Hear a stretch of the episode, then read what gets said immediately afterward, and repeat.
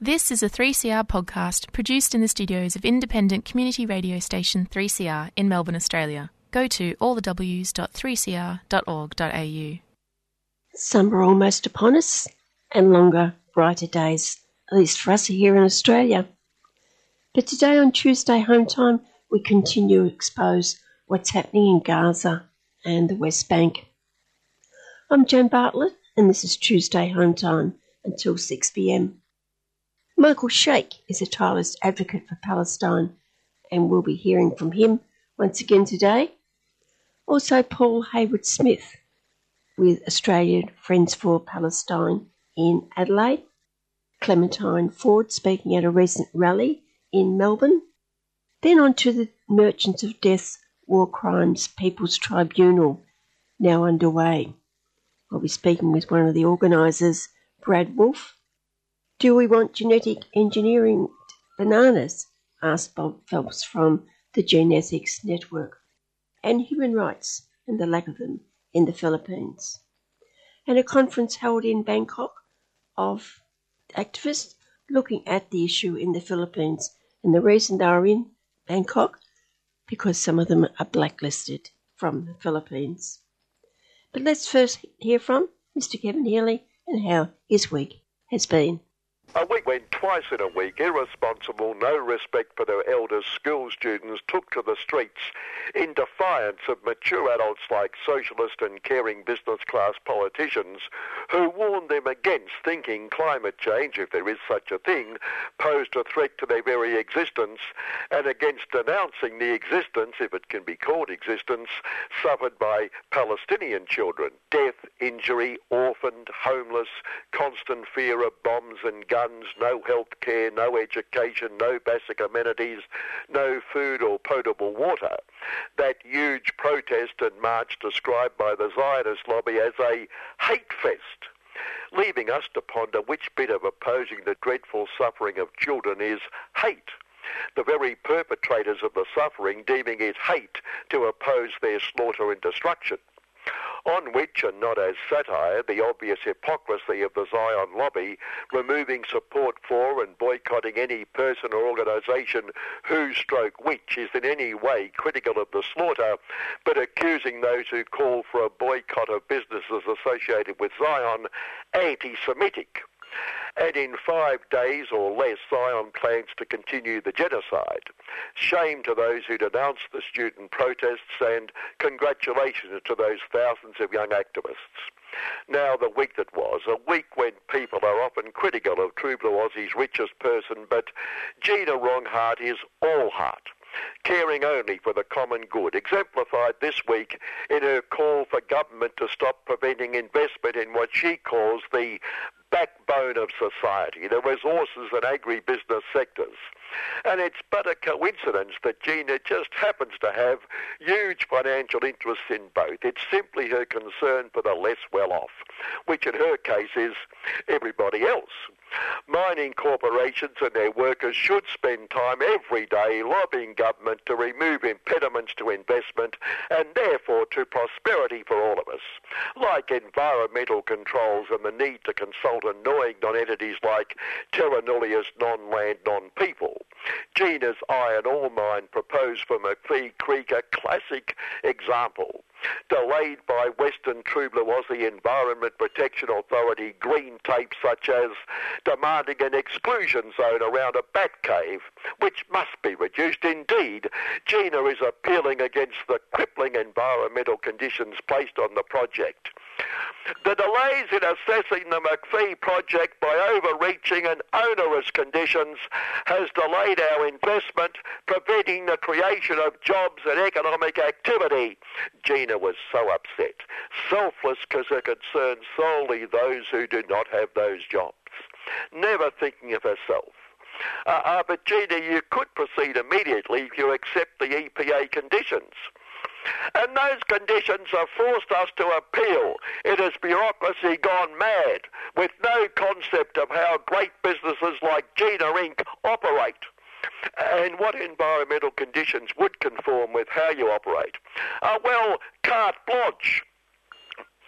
The altruism of the filthiest rich of the filthy rich to make life better for peoples across the globe was proven by an Oxfam report this week that the filthiest rich 1% is responsible for the same amount of carbon emissions as the poorest of the poor two-thirds of the global population, or 5.11 billion people. How lucky, lucky, lucky those 5.11 billion poorest of the poor that the 1% of the world's filthy richest so care for them.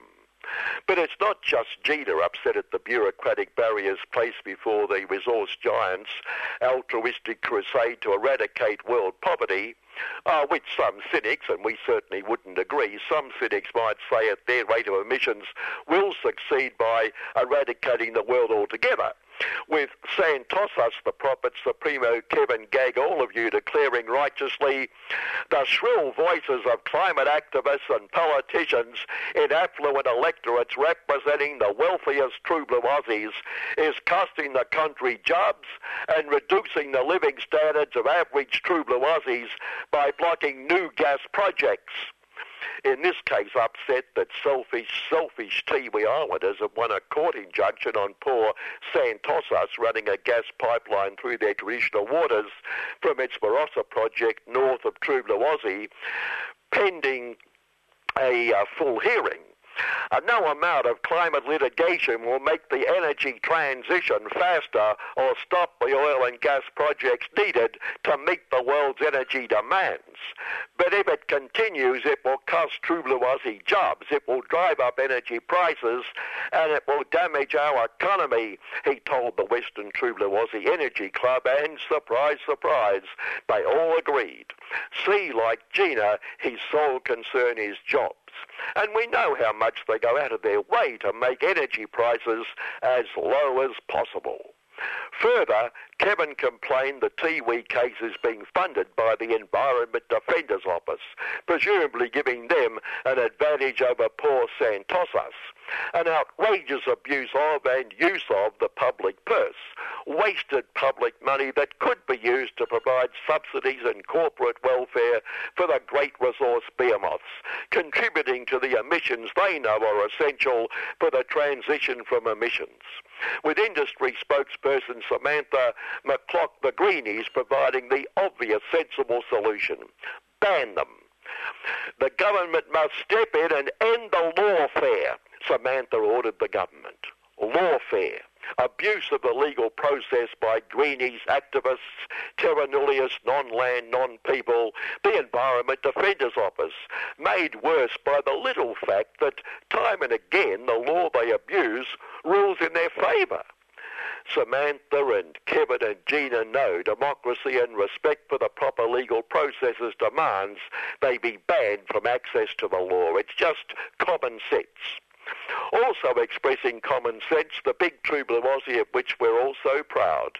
BHP for bloody huge profits, bloody huge polluter, warning us the position as the world's premier mining destination news in itself, is threatened by all by the Albanese government's looming industrial relations overhaul and sharp increases in state government mining royalties poor, bloody huge, selfish, selfish governments, and the threat that it may have to pay its workers the same pay for the same job, when it established its own labour hire subsidiary to avoid that threat to prosperity.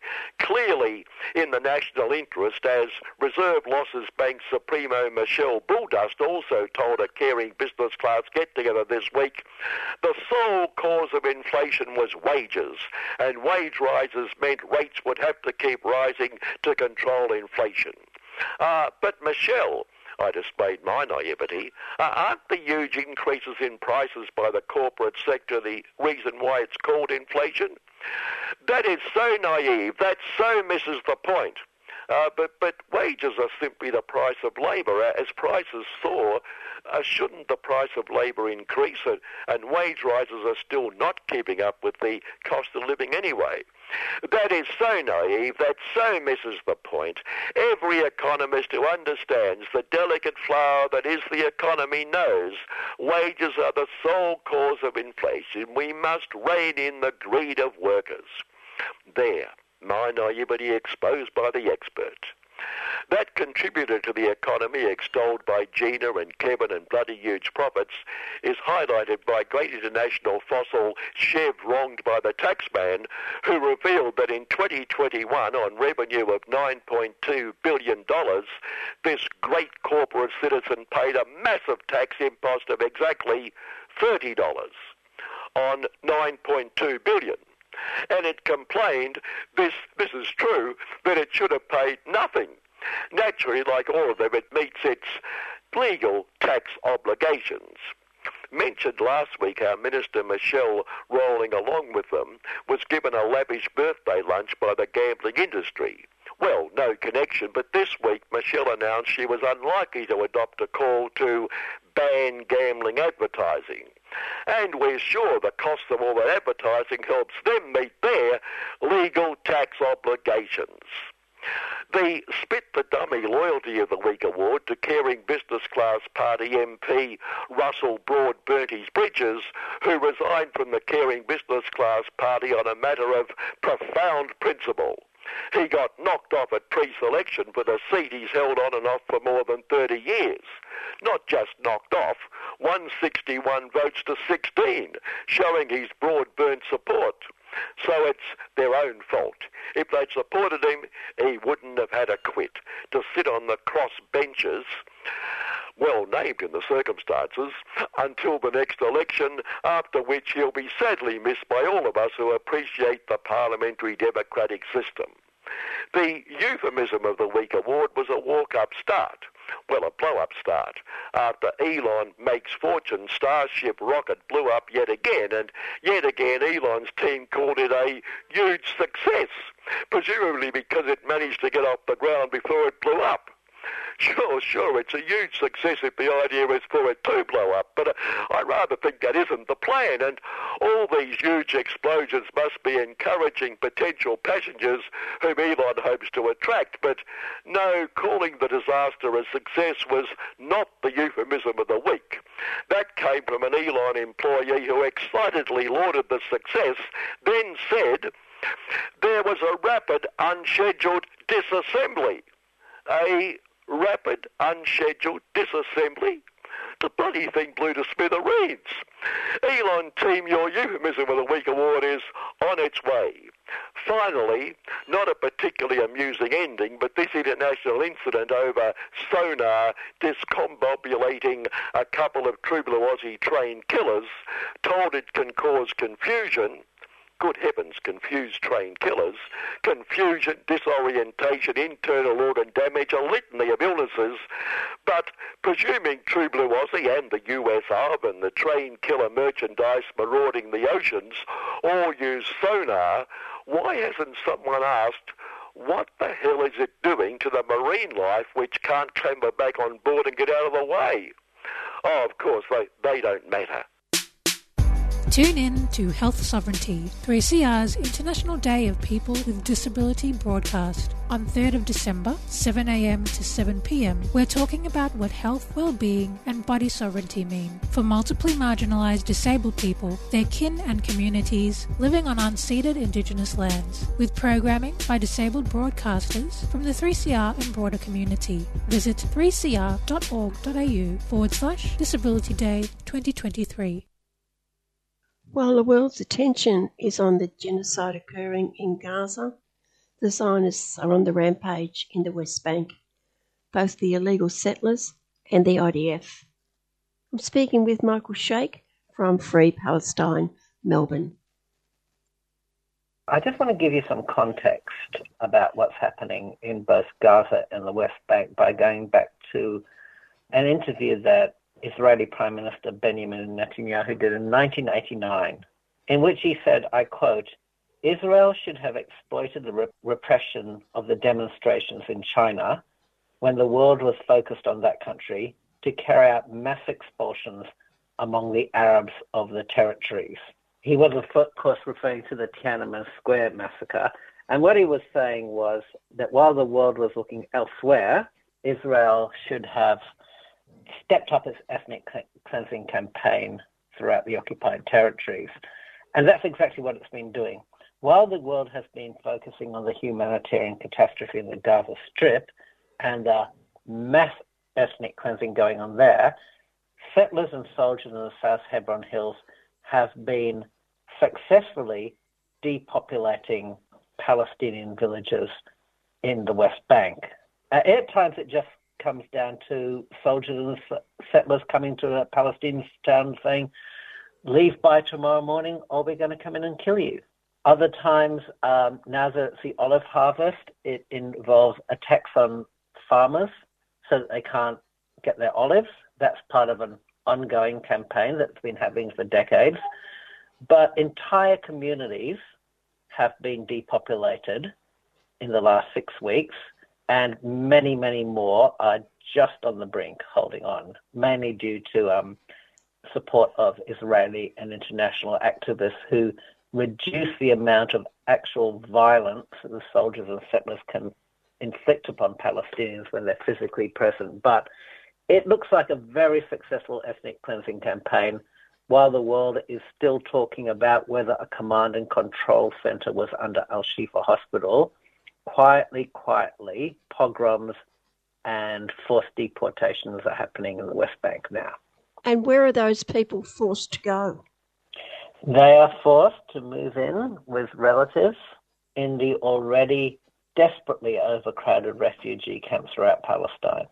That's the thing about ethnic cleansing in Palestine. We all know, or most of us know, about the ethnic cleansing campaign that happened in 1947 and 48 to create the State of Israel, known as a Nakba, or the catastrophe to the Palestinians. But that process never stopped. Israel has always been taking over Palestinian land and pushing its people out, so that every generation, a new generation, is added uh, uh, of refugees is added to the original Palestinian refugee population as the territory of Palestine becomes smaller and the territory of Israel becomes larger. That's what colonialism is. What about the number of young Palestinians? I would imagine they're young who have been arrested in the West Bank since October the 7th and languishing in Israeli jails now just to once again give you some context, um, there's 4,000 people who've been arrested within Israel, mainly from the Gaza Strip, workers on the Gaza Strip who've been arrested. Many of them have been forced to return to Gaza, but 700 have disappeared and nobody knows where they are. Within the West Bank itself, there's been about 3,000 arrests. Most of these are people who are in custody today without having any charge under special administrative detention orders. Most of these arrests occur in the middle of the night and involves the terrorization of the detainee's family, the vandalization of everything in the house, and the humiliation of the detainee in front of their family members. I've been to houses where an arrest or a raid has taken place, and they not only smash up all the furniture and stuff like that, they break the water pipes and, and the plumbing infrastructure and things like that. They steal anything that's not that, that, that they can use and destroy everything else. It also involves the taking of hostages who are relatives of people wanted by Israelis. They not only mistreat and humiliate them, but they upload the videos of their mistreatment onto TikTok so that it's publicized throughout the whole of the occupied territories, um, so that the relatives will give themselves up, often to secure the release of someone like their mother or their brother or their sister or, or, or, or that kind of thing. So that is a level of violence that's happening throughout the West Bank while the world is looking at Gaza. And the prisoners who have been there for a long time, some been there for years and years, there is stories also that they're being further mistreated in jail. There's been six killings of Palestinian prisoners in the Israeli jails, and a lot of other people who've been severely injured by beatings and torture and shooting with rubber bullets um, at very close range. And uh, up from this, you know, there's desperate overcrowding because there's so many new prisoners being forced in cells together. There is denial of medical care. And with the onset of winter, there's a very uh, grave shortage of blankets. Women prisoners, in particular, have been deprived of a lot of um, their basic necessities. Um, the food is often rotten, the water is foul. A lot of them are hoping that they will be released as part of this um, prisoner exchange um, that's been negotiated with Hamas in exchange for Israeli women and children. The, the violence in Israeli prisons is um, quite shocking by Australian standards. Is it known how many women and children are in Israeli jails and why they are there? Yes, there is, but I don't have that um, at my fingertips. Look, a lot of journalists have been imprisoned, and a lot of um, politicians and political activists have been imprisoned. A lot of um, Palestinians within Israel itself and also the West Bank are arrested for things like um, Facebook posts or even liking a Facebook post that is critical of the Israeli government or the apartheid regime in the occupied territories. So it's a case of fear, not only within the prisons, but for those outside the prisons who, who know that they're being watched all the time and that can be arrested for any kind of thought crime, even against the occupation. You know, it's illegal not only to carry out protests against the war in Gaza, and I'm talking not in the occupied territories, in Israel itself uh, and the occupied territories, but supporting in social media sentiments that the government considers hostile towards a war can get you in jail for six months without a formal trial and without being charged. They're trying to um, break the spirit of the Palestinians by making them understand that anything, everything they do is being watched, and anything they do can lead to their arrest and indefinite imprisonment. Well, they've been trying for 75 years and they haven't managed to break that rule yet, and I'm quite sure they won't in the near future. I hope so. I hope so. I mean, um, the, the spirit of the Palestinians to keep on resisting despite the odds has been one of the wonders of the world. It's why they continue to inspire so many oppressed peoples around the world. But Israel also thinks that it can, well, you know, the logic of power is uh, a moderate of violence doesn't work. And the solution is more violence and more violence until you get the insanity that we're seeing in the Gaza Strip today. Israel is becoming more and more fascistic, not only towards Palestinians, but towards dissident Jews. Yeah, you're right. The Palestinians haven't been broken yet, but the Israelis are confident that they will be broken someday, and the future will tell.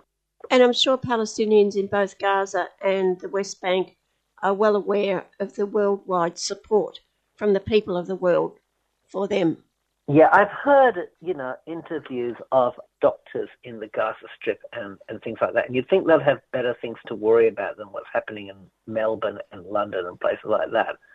But they say how encouraged they are that, you know, ordinary people and Jewish people are standing up and sitting in the offices of politicians and speaking out and calling for boycotts against Israel.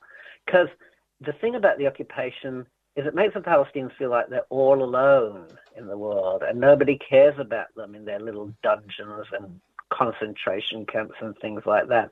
And when you see Penny Wong and Albo and uh, Joe Biden and the rest smirking as they cuddle up to Netanyahu and his, the Israeli lobby, they feel like the whole world's against them. But when they see that ordinary people overwhelmingly support the Palestinian cause and come out again and again to denounce Israel and declare their solidarity with Palestinians, it actually means a hell of a lot to the people on the ground there to know that they're not alone and that we too oppose what our governments are doing. And it's good also, Michael, that the demonstrations have moved beyond the rallies. I'm not saying people shouldn't go to the rallies, they should be going in increased numbers, but also other groups are targeting, like you said, the politicians' front door, the docks, different different places to make more people aware of what is being done in our name. It's absolutely amazing. I've been doing this for a long time. I always hoped this day would come where school students, health workers, feminists like Clementine Ford, queer rights activists would all kind of like realize that the Palestinian struggle is their struggle too, stand up, organize, picket politicians' offices. But yeah, it's um, exactly what we always hoped would happen. So that is really great. Obviously, people aren't getting their news from um, the mainstream media, but they um, are appalled not only what's happening in Palestine, but what our government's doing to support it. And they want to be on the right side of history. So it's very encouraging. Like you say, not only that tens of thousands of people are coming out to our rallies week after week, but they're organizing themselves and walking out of their classrooms and calling for the boycott of Israeli products and blocking Zim ships from docking at Botany Bay. That is just um, extremely encouraging news. And BDS is alive and well? BDS is alive and well. Um, I spoke on your show a couple of weeks ago, I believe, about the very successful campaign against RMIT and its ties with the Israeli arms company Elbit. Unions are getting more active. Actually, they've they've had um, BDS resolutions on their books for several years now, but they haven't acted on them. But now the push is coming from the grassroots to be more assertive in the BDS campaign. Even after the bombs stop falling on Gaza, this will might be a turning point in Palestinian solidarity around the world as more and more unions decide that they're going to join and actively participate in the boycott campaign against Israel. Final words, Michael? We've got to do what we can do. Uh, Norman Finkelstein recently, um, who's an expert on Palestine and not someone to kind of like, um, he's been writing about it for decades, long before it became fashionable, even among left wing academics, to write about Palestine, and not someone to get carried away by his emotions. He described what is happening in Gaza today as a genocide. Now, the world has seen other genocides and where it failed to act. I think people understand that when the governments fail, it's up to the people to stand up for what is right. Let's do what we can where we can to stand up in solidarity for the Palestinians who are fighting at the very center of the global struggle against the far right, the ethno nationalist right, and racism in the 21st century. Thank you, Michael. You're welcome. Thank you. And many thanks to Michael Shaik and Free Palestine Melbourne for the wonderful work they are doing. Look them up. Join.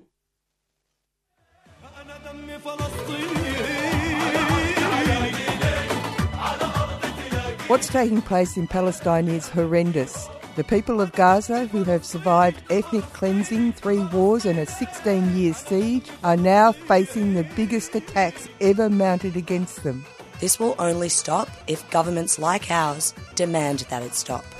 Here are some ways that you can keep yourself informed and involved. Listen in to Palestine Remembered every Saturday morning at 9:30am or listen to the podcast. Join the APAN mailing list at apan.org.au for updates, news about actions you can get involved in, and where you can donate to provide humanitarian assistance. Listen to other news and current affairs programs on 3CR that also cover Palestine. The oppression of the Palestinian people has been going on for 75 years. It has to stop. You can be part of making that happen by staying informed and active. APAN is a proud supporter of 3CR.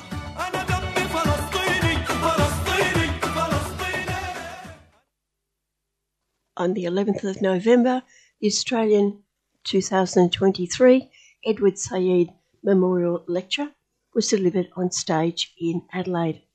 This is a yearly event organised by the Australian Friends of Palestine Association. The speaker was highly respected human rights lawyer academic, researcher, and author, Francesca Albanese. Her current role is the UN Special Rapporteur on the situation of human rights in the Palestinian territories occupied since 1967. Before that, she was 20 years as a highly respected human rights expert for the United Nations. I spoke with Paul Heywood-Smith, recently retired QC, who was the initial chair of AFOPA, which was registered in 2014. We've heard a lot about Francesca in the last couple of weeks, Paul, but take us back a while. When was the decision made to invite her to Australia to deliver this year's Edward Said Memorial Lecture? She had given the Anne Edward Said Memorial Lecture in London. London has an ESML as well. So I'm not on the executive of uh, FOPA, uh, but FOPA decided to invite her to present the Edward Said Memorial Lecture in Adelaide, and um, she accepted. Now, there's nothing wrong about that. She's quite entitled to do that as she was in London. Her role does not prevent her from making public addresses, and um, and that's what she did. And then she travelled round probably the eastern coast or the eastern parts of Australia, and she gave interviews. She talked to the National Press Club. She was in demand, wasn't she? Oh, very much so. I mean, she was on Q and A on the Monday night. You remember that with um, Mark Leibler from the representing the Jewish community, and uh, Dave Sharma similarly representing Jewish interests. There was a government, a deputy of Penny Wong who spoke for the government, uh, and then there was Francesca with Nasser Mashni, who is the president of APAN, the Australia Palestine Advocacy Network. So there's five, and it was a balanced group, arguing amongst themselves, I suppose, but nothing improper about that. then the National Press Club, well, you, I presume you saw that. That was a, a very um, positive event, helpful. And as you say, she has uh, she's spoken to, uh, she's accepted invitations from a number of parliamentary friends of Palestine, that is, you know, members of parliament, state parliaments, who have um, groups within their of their members who are supportive uh, of Palestine, and uh, she did that in Adelaide. And I think she did it in Sydney, might have been Brisbane as well. But anyway, she, she did accepted invitations from a number of those. There's nothing inappropriate about that. And a highly qualified UN lawyer, isn't she? Yeah, of course, the, the, the Jewish lobby is attacking her and saying, well, you know, she's she's not fulfilling her role as a UN special rapporteur because she's taken sides.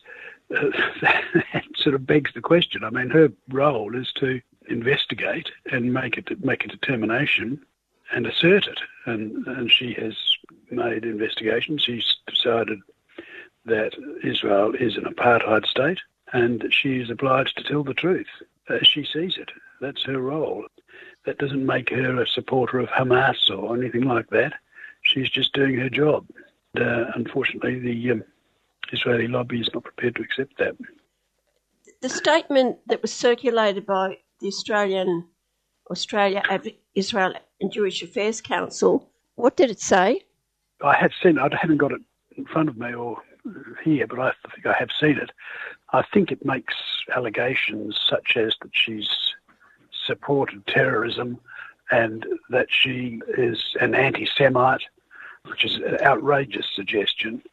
And that is outrageous. I mean, just because somebody says something which is anti Israel, which is against what Israel is seeking to promote, that doesn't make somebody an anti Semite at all that's what people have to understand. That the, the Israeli lobby is using this allegation of anti-Semitism as a defence mechanism, quite inappropriately.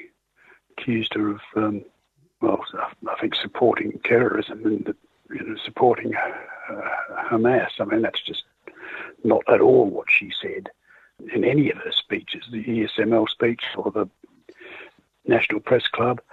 Uh, she she didn't say that at all. She she made certain comments about questioning what the right to, to self-defence of Israel means, uh, drawing attention to the constraints upon such a right uh, in the circumstances of that apply here in respect of Gaza, because Gaza is effectively under the uh, occupation of Israel uh, and is not a, a, a separate country, so it's not so uh, in international law, Israel cannot go to war with it, uh, and it has restraints in international law as to just what they, how far they can go. They can't go overboard in the sense of um, collective punishment, which is which is what they've done, or or, or going overboard with. Uh, with uh, their conduct. I mean, it's absolutely outrageous. When You've seen the pictures, and you, you, if you like me, you're distressed at the, even the contemplating of some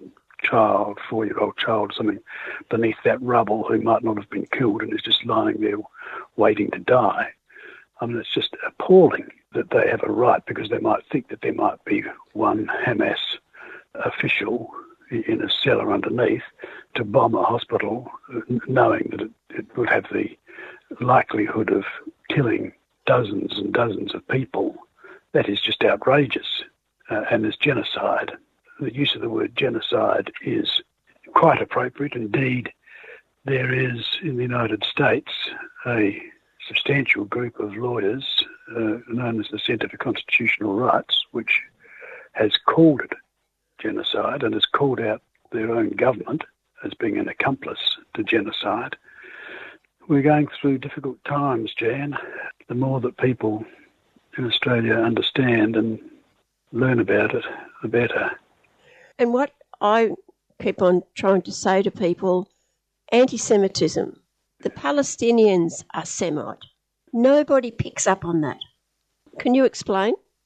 Jewish people lived around the Mediterranean, particularly Alexandria, uh, with Muslim people and Christian people for centuries in harmony. And the Jewish people who lived in those areas and in the in the Holy Lands were, were called Sephardic Jews. They are to be compared to the Ashkenazi Jews who were the Jews who came from Europe, principally Eastern Europe. This was a result, I'm testing my memory a bit now, but uh, at a particular time, or you know, a thousand years ago, in Turkey or nearby, the Jewish religion was adopted by the local people. Now, these were people who then ultimately went into Eastern Europe, Poland, Austria, Germany, Ukraine, and so on and ultimately into into Europe proper, and who were the Jews that uh, Hitler attacked during the Second World War, and who became refugees, and these were the Ashkenazi Jews, and of course the history shows that the Jewish leaders who had become Zionists, who wanted to establish a home for these poor people, uh, refugees in, in the Holy Land, encouraged countries like the United States and Australia not to accept, so that they would be obliged to go to the Holy Land. And so the Ashkenazi Jews are to be com- uh, compared against the Sephardic Jews who lived in harmony with Islamic and Christian people, Arab people, uh, for centuries. Is that Ashkenazi occupier colonial enterprise that has given rise to, gave rise to the 1948 war and the um, creation of the State of Israel, and, and, and since then has seen the progressive uh, attempts by Israel to remove Palestinians, to ethnically cleanse them. And there's no suggestion that that's happened and happening. And we see it fully today where in the West Bank. Uh, settlers are killing Palestinians, removing them from their homes and their farms, uh, demolishing their houses, uh, and it's happening whilst we speak, and particularly from Area C in the north of the West Bank. Uh, they are seeking to remove, cleanse the land of Palestinians. And so far as Gaza is concerned, we can see what we can see their their plan. They tell the people in the north that they've got to move south, that to be safe, they move south. There's no way that Israel intends to allow those Palestinians who have gone south from the north for immediate safety to return to the north. And now that they're in the south, they're now starting to bomb the south, and they're telling the people to go to the Rafah crossing. They're negotiating with Egypt to try and get Egypt to allow them to come into Egypt, and the negotiation includes substantial economic benefit to Egypt. In other words, they're, they're, they're paying them to take them, to get rid of them totally.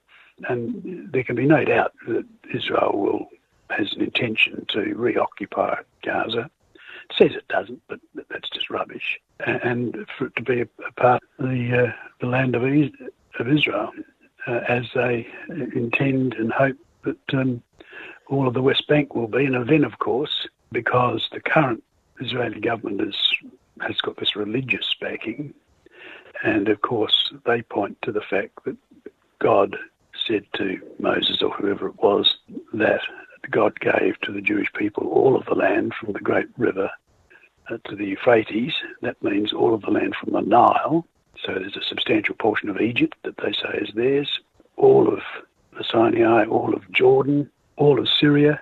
The Euphrates, of course, is in Iraq. So if these people are allowed to continue, children, my grandchildren, my great grandchildren will, will have a, a world that has this constant war going on.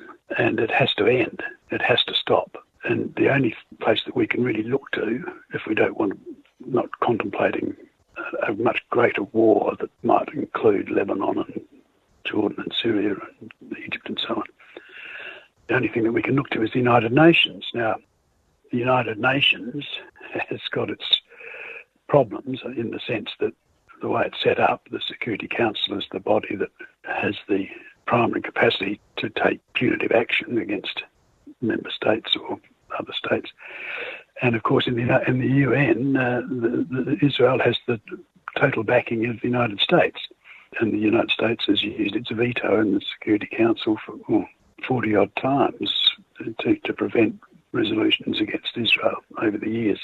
Unfortunately, we can't really look to the Security Council. Now, there is, fortunately, an alternative, and that is what's called uh, Resolution 377, which is the Uniting for Peace resolution. This was a resolution which was adopted in, I think, 1950 when the problem that the uh, United States had was that it was seeking Security Council resolutions in respect of its war in Korea, or the Korean War, and Russia was using its veto to stop resolutions. And so Resolution 377 was adopted, which provided that where, in any cases where the Security Council was unable to uh, take action to maintain um, international peace and security, the General Assembly could consider the matter immediately and they issue appropriate recommendations to other UN members for collective measures, including the use of armed force.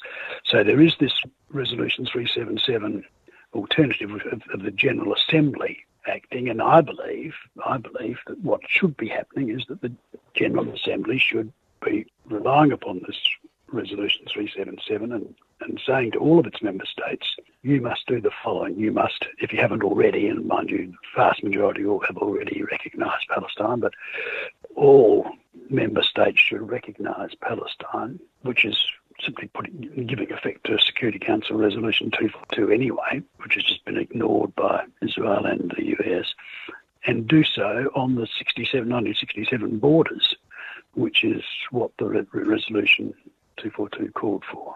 67 borders being, of course, the borders, the Green Line, which um, is the current West Bank, what's seen as the West Bank and Gaza.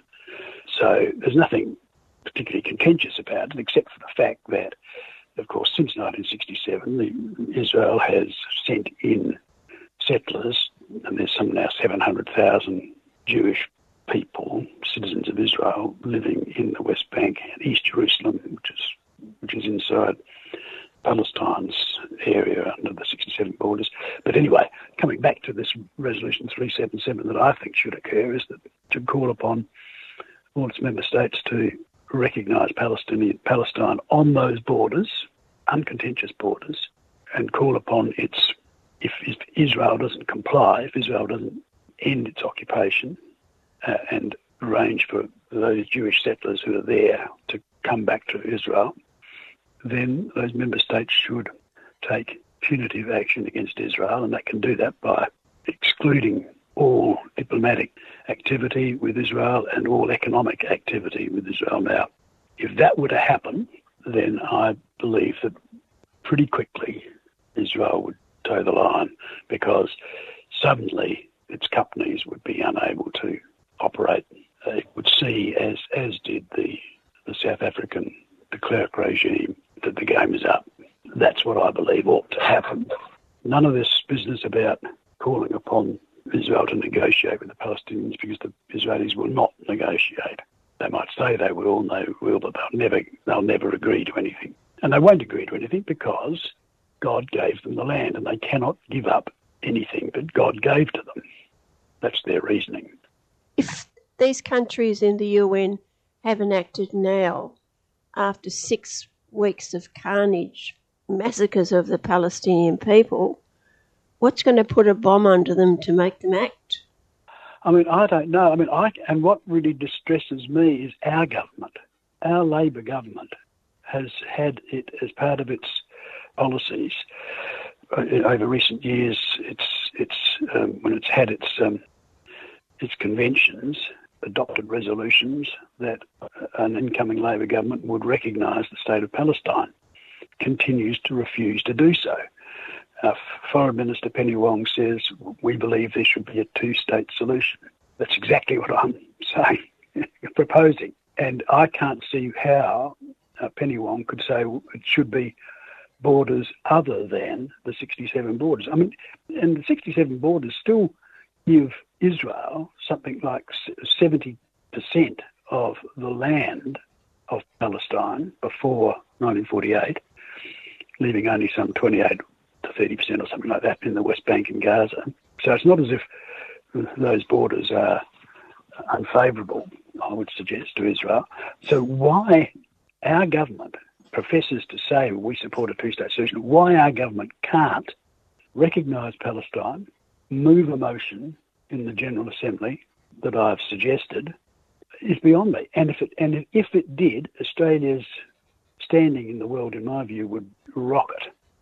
Now, it's standing with the United States and the UK and Canada might not, but Australia would be doing, I think, something outstanding and remarkable. And being the country that it is, that is a Western country in the Anglo Saxon world, other states that are sort of, you know, not doing much uh, would sit up and say, hell, look what Australia's done.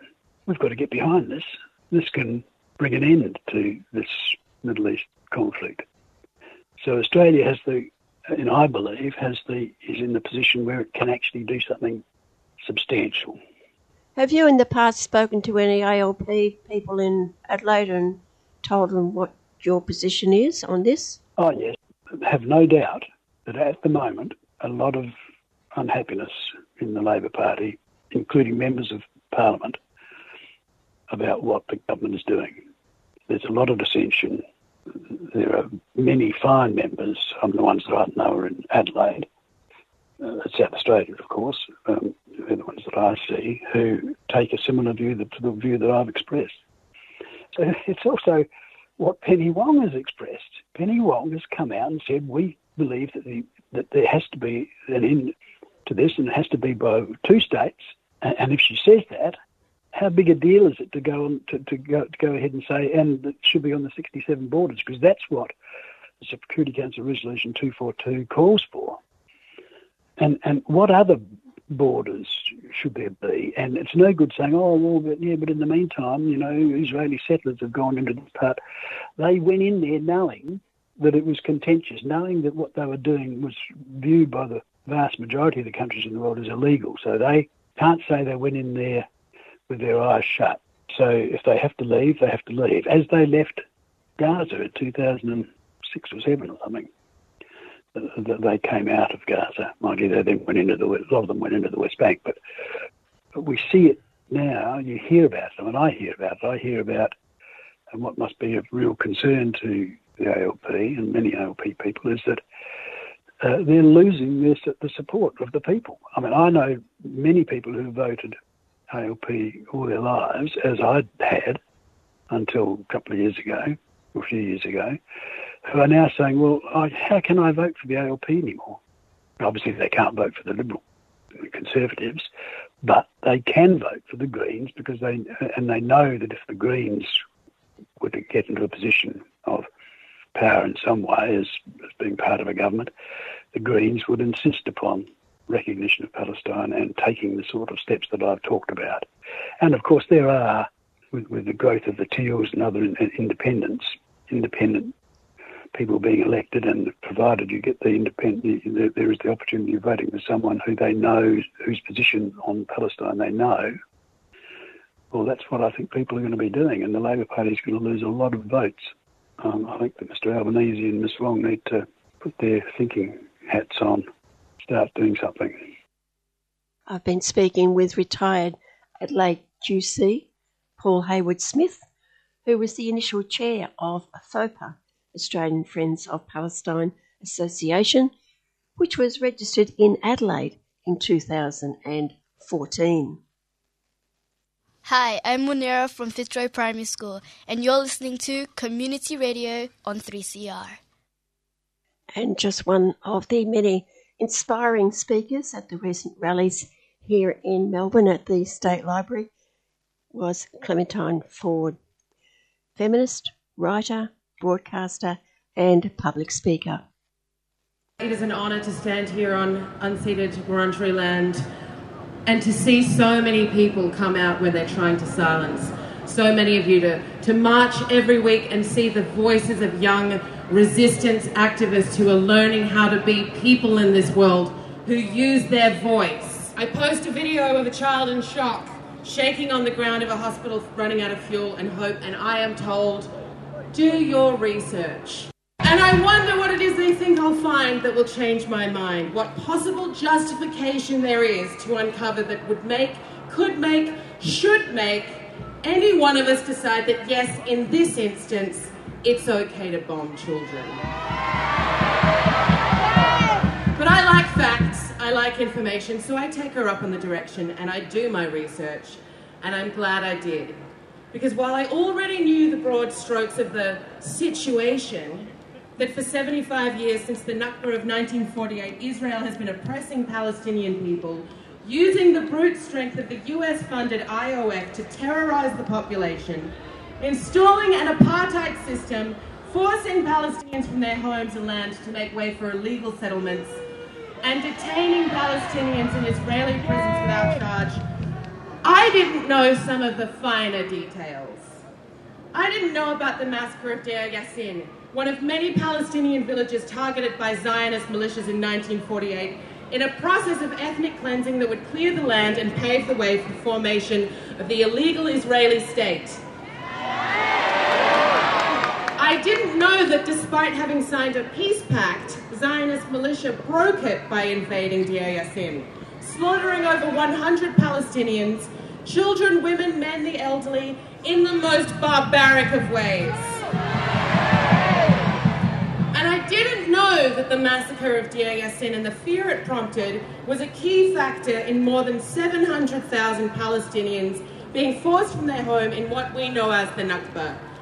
And I didn't know that until this year, 2023, the United Nations had not acknowledged this in any large scale way. I didn't know that since 1967, when Israel illegally occupied the West Bank, the Gaza Strip, and East Jerusalem, that it has arrested more than one million Palestinians. I didn't know that four in ten Palestinian men will be detained in Israeli prisons and two of every five have been arrested. Yay! I didn't know that there are currently over 1,200 Palestinian administrative detainees who are being held in Israeli prisons indefinitely without charge. And that Israeli law allows for that. I didn't know that since 2000 there have been more than 1,000 complaints of abuse of Palestinian prison hostages at the hands of Israeli prison officers, and not a single one has been investigated. I didn't know that since 2000, more than 12,000 children have been detained by Israeli forces. I didn't know that more than 700 children living under Israeli rule in the occupied West Bank are prosecuted through the Israeli court system every year, and that the most common charge is throwing stones. And the maximum penalty for that is a prison term of 20 years. It didn't surprise me, though, to learn that Palestinian children held hostage by this carceral terrorism are frequently subjected to psychological, physical, and sexual abuse. And that is, as of, as of October this year, there are 170 children behind Israeli prison bars. I didn't know that period of 50 days in 2014, IOF soldiers staged more than 6,000 raids into Gaza, destroying over 8,000 homes and making 11,000 families homeless. And I didn't know that these raids killed more than 1,500 people, over 500 of them children. And zero politicians, generals, or military figures have ever been held accountable. And I didn't know until this week, until yesterday in fact, that the average age of the victims killed by Israeli bombs is five years old. I could go on, but we don't have time. And the truth is that doing your research into the Israeli state and its brutal 75 year oppression of Palestinian people will yield a never ending list of horrors, abuses, and incomprehensible injustices. Still, our pathetic, gutless leaders tell us that Israel has the right to defend itself. We have all seen horrendous, relentless footage of Palestinians, many of them children, dying. Terror, fear, destruction. We have seen the brazen war crimes committed by Israel, and we have seen our so called leaders refuse to call it genocide and refuse to condemn it. We've seen the cost of human life and decide and who decides which of those lives count. But we have also seen footage of the incredible bravery and heroism of healthcare workers who refuse to leave their posts. Even as Israel drops bombs on hospitals where children are being treated for cancer, we've seen relentlessly courageous Palestinian men pulling children out from beneath rubble, holding them, singing to them, loving them in their final moments, or when they understand them to be what we now know as the acronym WCNSF Wounded Child, No Surviving Family. We've seen mothers mourning their babies being asked to bear what no one, mother or otherwise, should ever be asked to endorse that the murder of children can continue without remorse because a military superpower has the right to defend itself from them. And we have seen young adults barely out of adolescence donning press vests to make sure the world can see what's being done to them. Heroes in the face of depraved, soulless evil and totalitarianism. Our governments and the mainstream media want to pretend that this collective action this global resistance movement is not happening. They have always silenced the voices of Palestinian liberation, believing that if we could not hear them, it meant they didn't exist. To those leaders, to Anthony Albanese, Penny Wong, and the federal members of the Australian Labor Party government who are determined to protect their power at all costs, we will not forget Palestine. Won't forget how much you tried to bury her. We are here to let Palestine know that we hear them. We will fight for her and we will fight with her people. They cannot erase Palestine as long as we keep saying her name. Palestine! Free Palestine!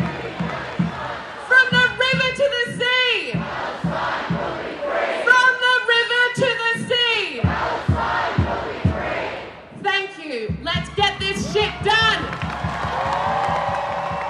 Thank you, Clementine. And you've been listening to Clementine Ford, one of the many, many speakers who have been at the State Library over many weeks now to support the people of Palestine. Clementine Ford, feminist, writer, broadcaster, public speaker, and much more. Stand in solidarity with Palestine this Sunday. With the most devastating attack ever launched on the people of Gaza, it's time for all of us to stand in solidarity with the Palestinian people. Israel has waged war on the Palestinians for the last 75 years. The Nakba, ethnic cleansing, occupation of the West Bank, East Jerusalem, and Gaza. Israel has now imposed a total blockade on Gaza and declared war, stopping food, electricity, and fuel, and launching an all out attack. We have to mobilise to show our support for Palestine. 12 pm, State Library, this Sunday. Rally to demand freedom and justice for Palestine. No war on Gaza. Free Palestine Melbourne is a 3CR supporter.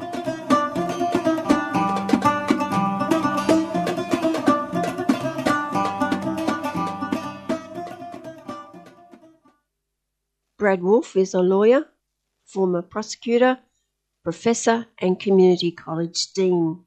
He is the co founder of Peace Action Network of Lancaster, Pennsylvania, an affiliate of Peace Action and a partner of World Beyond War. Brad is a full time activist for peace and justice, and his writings have been published in The Progressive, Common Dreams, Counterpunch, antiwar.com, Consortium News, and Dappled Things. He recently authored a book on Philip Berrigan's collective writings entitled A Ministry at Risk.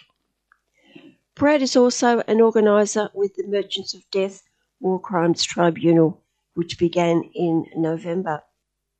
I spoke to Brad at his home in Pennsylvania recently and asked him about that long journey for peace and justice. When did it begin? It's been quite a journey. I'm 60 years old now, and I started off wanting to become a lawyer because I wanted to be a prosecutor uh, in criminal justice, public service. And I thought that was uh, a good route to follow as a way to help serve the public. And Robert Kennedy had been one of my heroes, and he had been a prosecutor, so I followed that track. And I became an assistant district attorney, which in the States is a prosecutor, uh, right outside of Philadelphia here as soon as I got out of law school. And spent about four years doing that and realized that public service in the United States is more about self service than public service. It wasn't so much criminal justice as it was political manipulations, and I was not cut out for that kind of thing. So I left and um, went to work at a community college as a professor teaching courses in law and in literature. I was working with low income and low literacy populations and uh, spent much of my time as a professor and then uh, the bulk of it as an administrator, as Dean of Academic Affairs at our community college here in central Pennsylvania. And so throughout that time, I was active in social justice movements and eventually co founded Peace Action Network of Lancaster, which is an affiliate of Peace Action National. And we've been organizing and partnering with World Beyond War and engaging in various activities here, all based around nonviolent resistance and the abolition of war. And that eventually led me to Kathy Kelly and Nick Mottern. And through that, I was able to work with them. We came up with this idea of having a people's tribunal where we would hold weapons manufacturers accountable for war crimes. Rather than go after the United States government, we wanted to go after the corporations who are making the money because we believe that profit was driving war in the United States, and we wanted to hold the corporations accountable. Now, these tribunals are mirrored on earlier ones, is that right? They are. So, the Bertrand Russell Tribunal of 66 was certainly an inspiration and then the World Tribunal on Iraq of 2005, and then more recently the uh, Tribunal on U.S. Imperialism. Uh, there's been a People's Tribunal on police abuse here in the United States. So it is a, a People's Tribunal is a great way to reclaim justice when your government and the courts are not responding to illegal actions.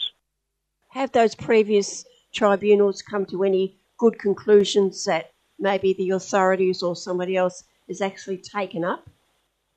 Well, the Russell Tribunal and the others came to excellent conclusions with outstanding evidence. And so they served as educational documents to a large degree, educating the public. And they're a great resource to go to. And they then provided their recommendations to certain national and international bodies to take up legal actions. The closest we've come is that uh, French weapons manufacturers are currently being sued by an international human rights organization for war crimes and crimes against humanity because the French are providing weapons to the Saudis in the war against the Yemenis. So we would hope that we might be able to do the same, which is take our evidence and our recommendations and provide it to international bodies, human rights organizations, who then might take this up in places where you could sue uh, a weapons manufacturer, a United States weapons manufacturer that might have a facility in another country. And you're targeting the four biggest in the United States? Well, three of the biggest. What we wanted to do was capture the different aspects of warfare. So, conventional warfare, nuclear warfare, and drone warfare, which is a particular concern of ours.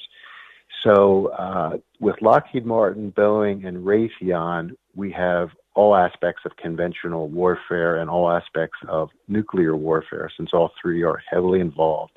And they are among the three largest in the world. The fourth defendant is General Atomics, and that is a privately held corporation by the Blue Brothers, and they are uh, one of the world's leading drone makers. So we wanted to bring a drone maker in as one of the four to really highlight drone warfare. What's been the work to this day to bring it to this area?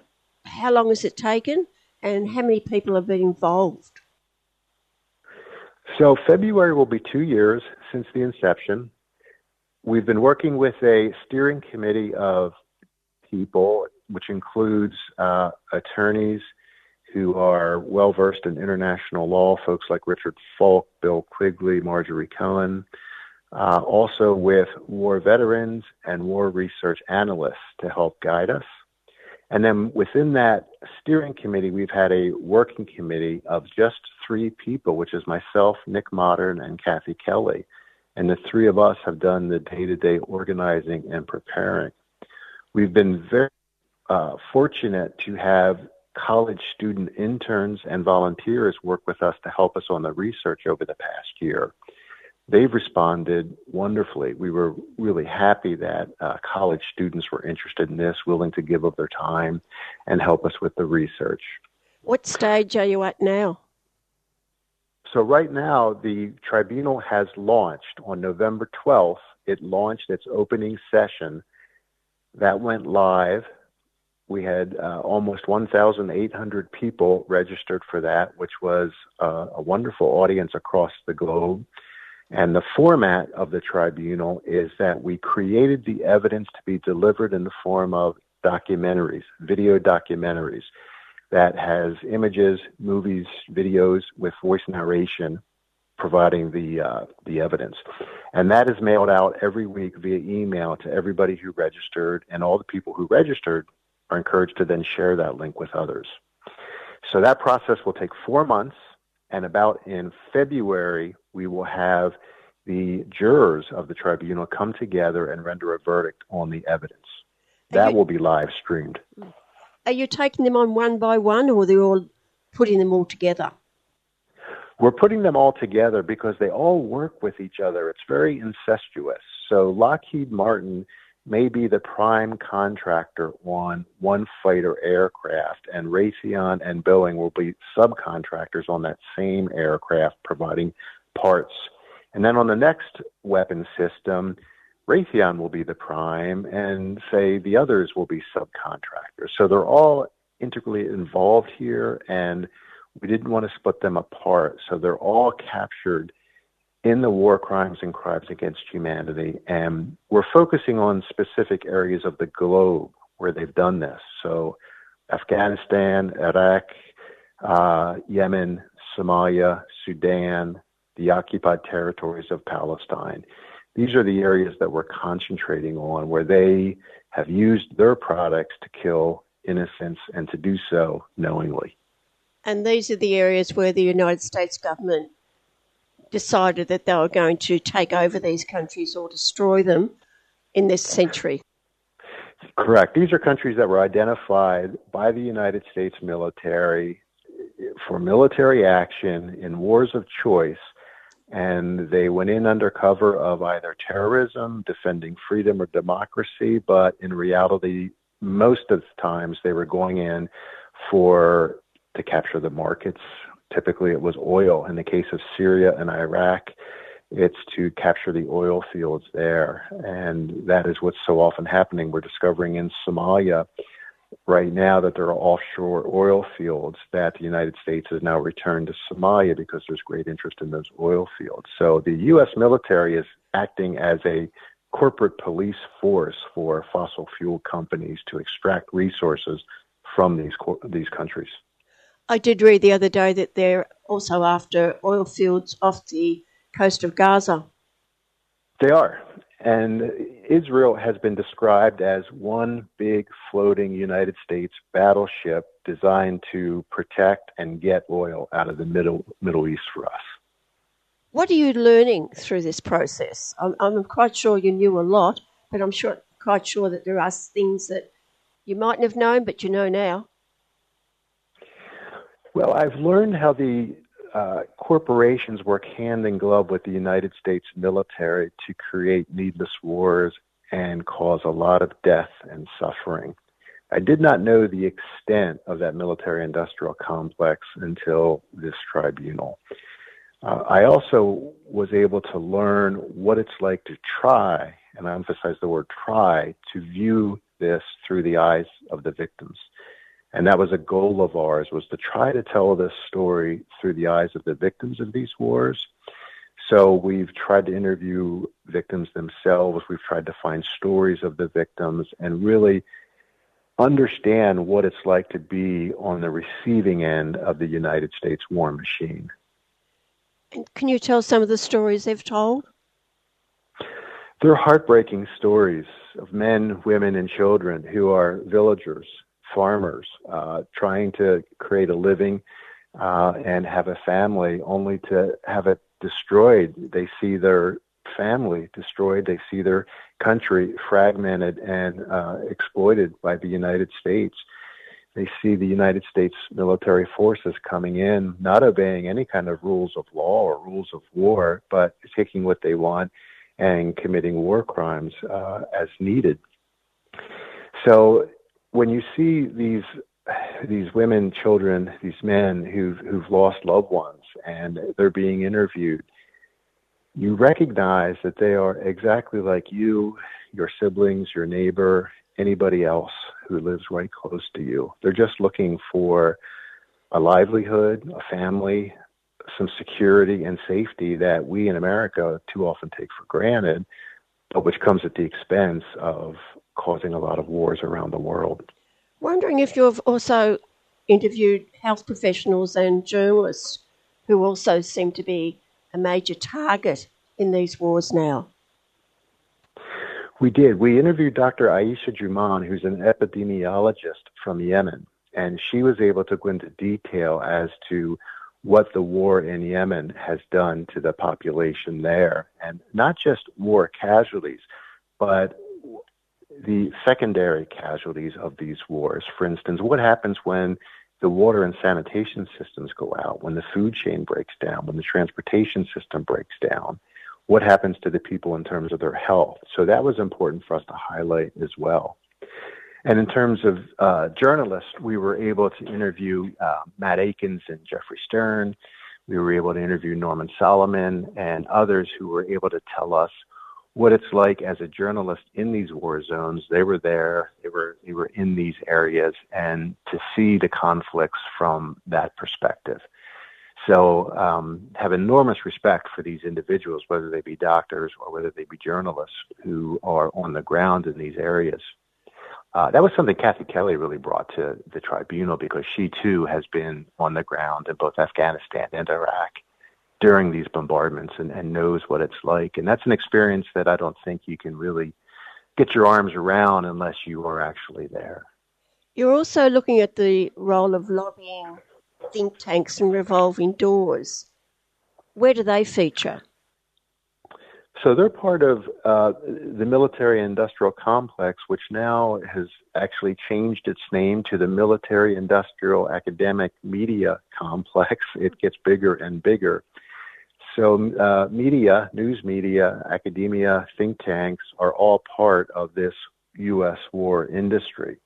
For instance, weapons makers will fund think tanks who produce white papers about particular areas of the world they will give those white papers to members of Congress, specifically members on the Armed Services Committee who approve Pentagon contracts, demonstrating that this area of the world is a possible concern that the US, United States military may need weapon systems there and may need to go there.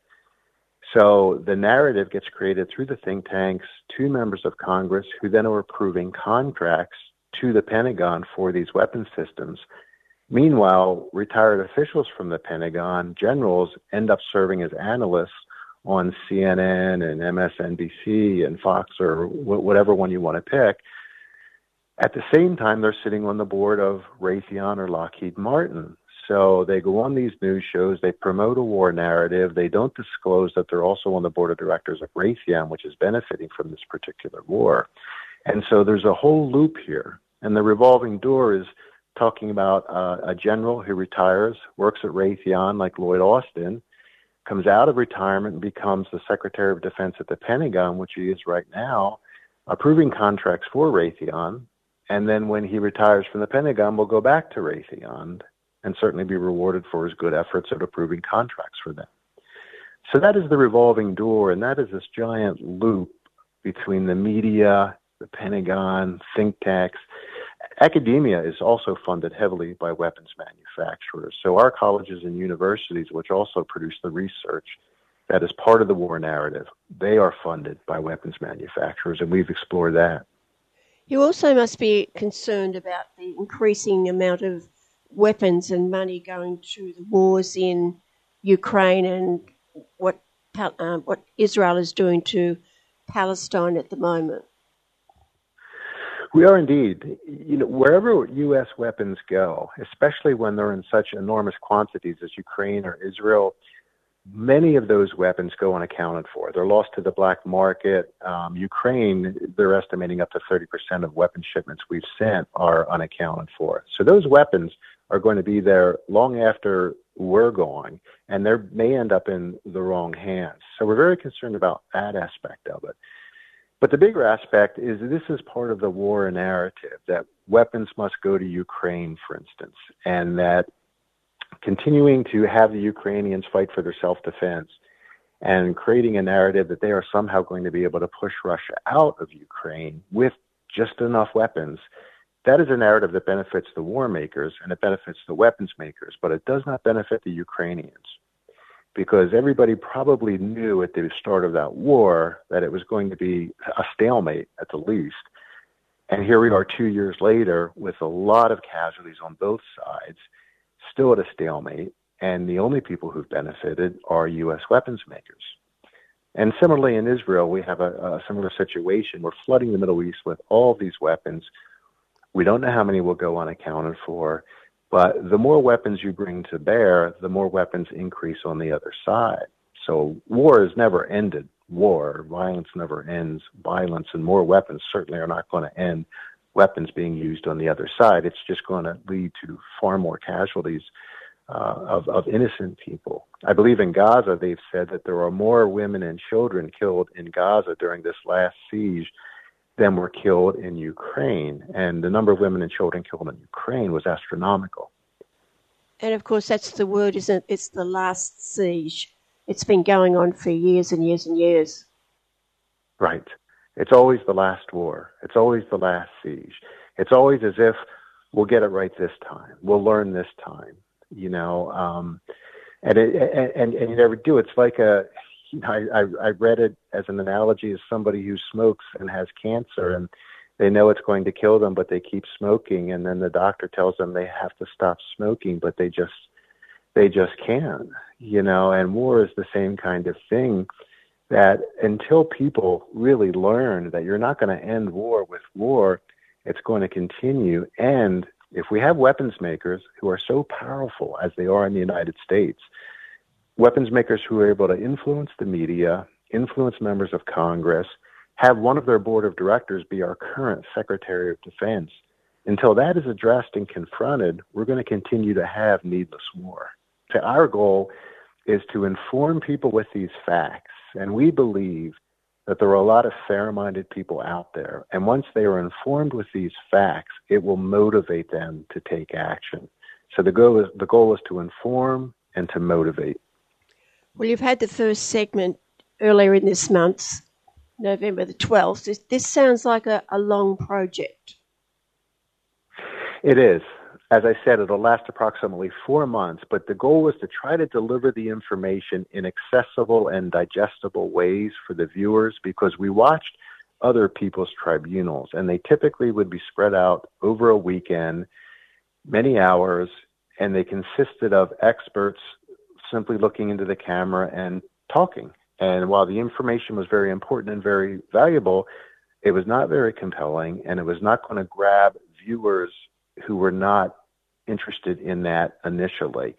So we don't want to just preach to the converted. We don't want to just have these videos watched by people who are already in agreement with us. Our goal was to create a method of delivery where we could get other people in to actually hear the message.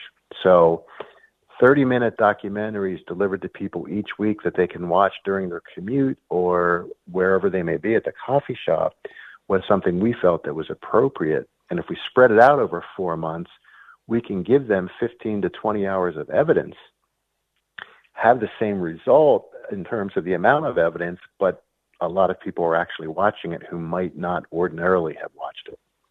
And after that four months?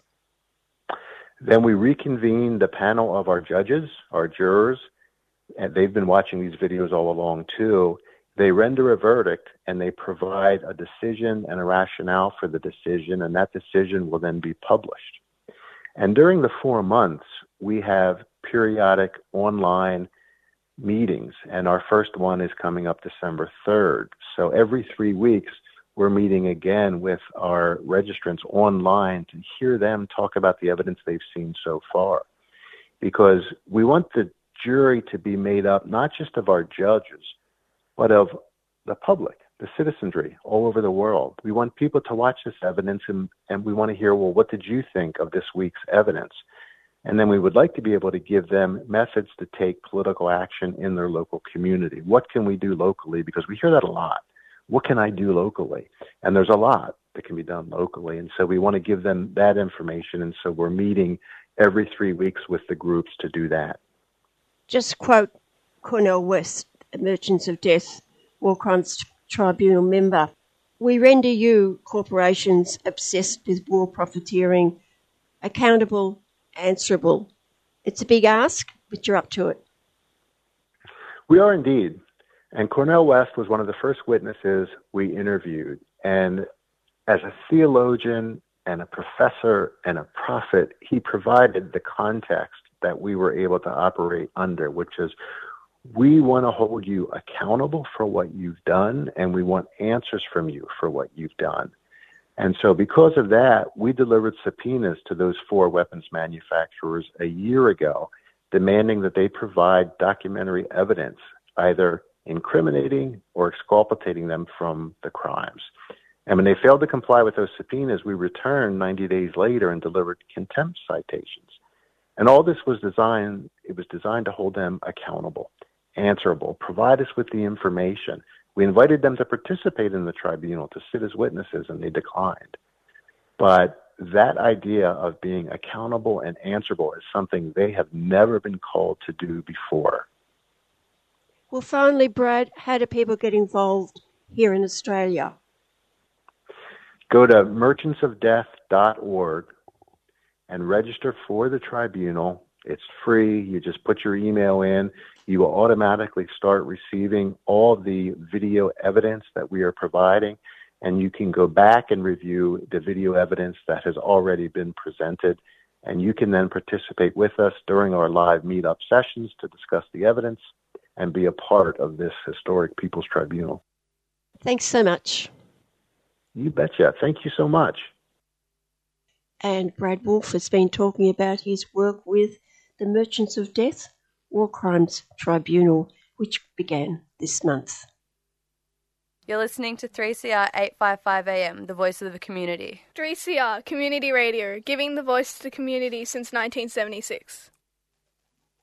Now to conclude the monthly GeneEthics Network report with the Executive Director Bob Phelps. The topic remaining was what are they up to with Cavendish bananas?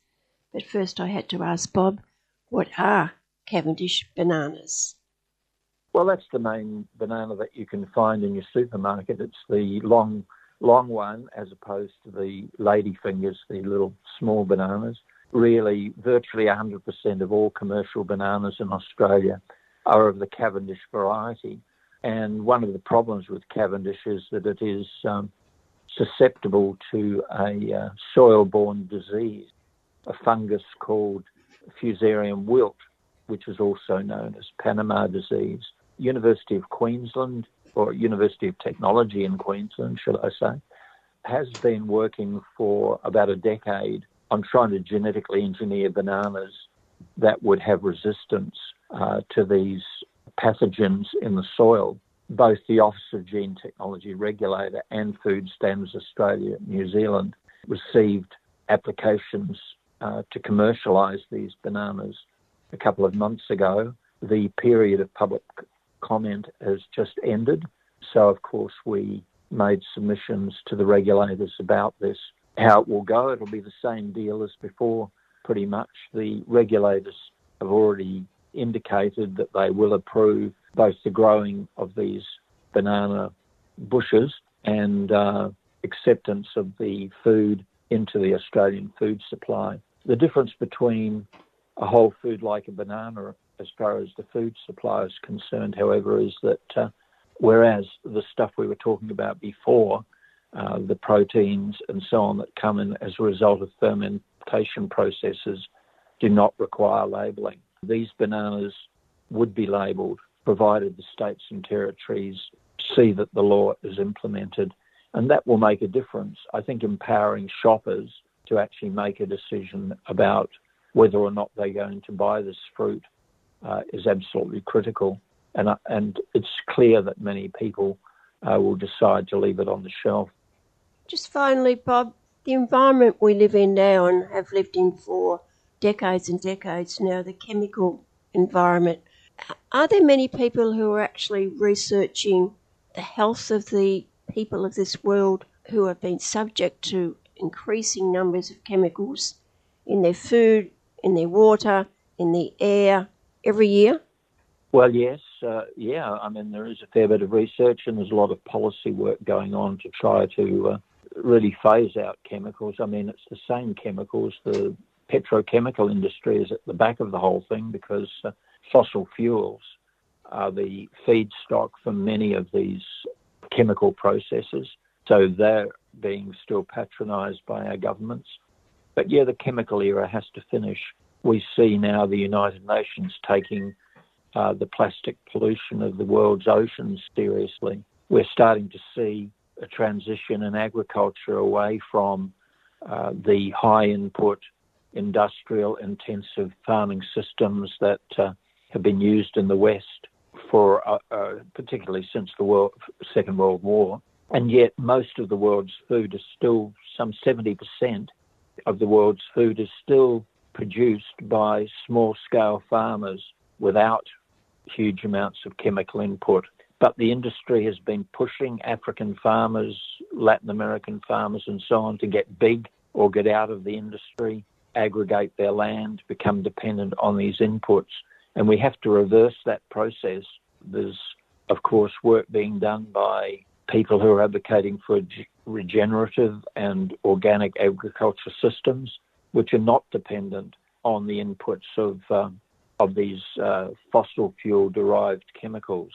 Hopefully, those voices, together with our own, will make a difference. But it is a long, hard road to advocate for an end to industries which really have dominated the world now for the last 50 or 60 years.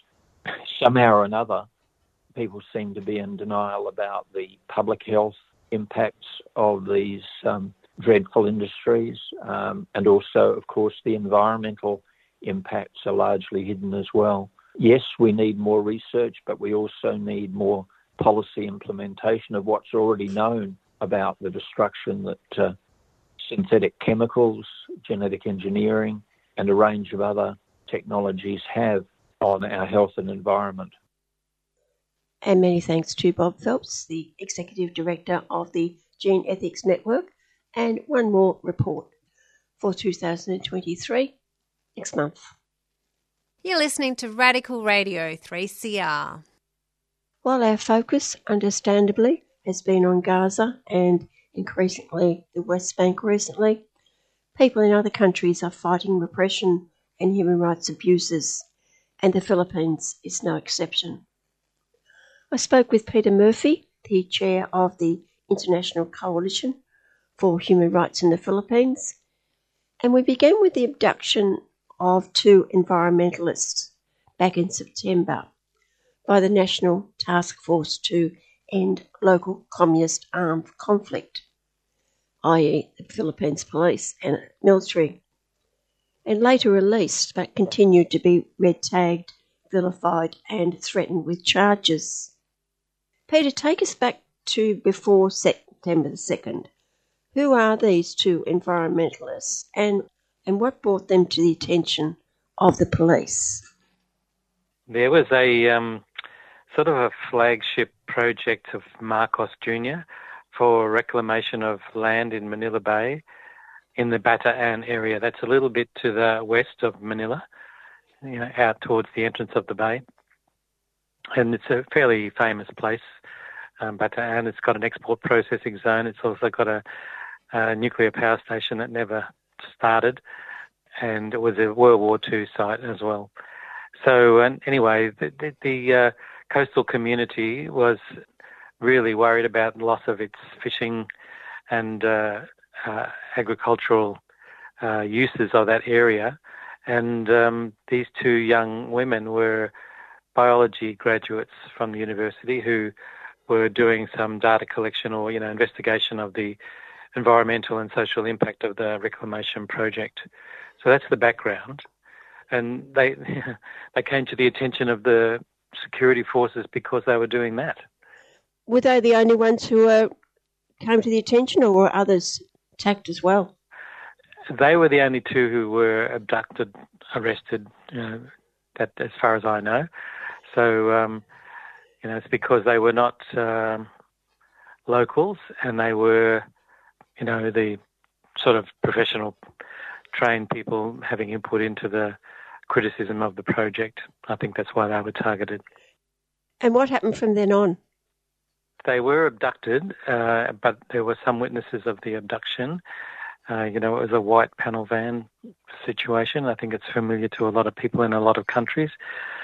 And then uh, there were, you know, immediate demands put on the police to release them because uh, the community and their environmental organisation immediately suspected that's what had happened.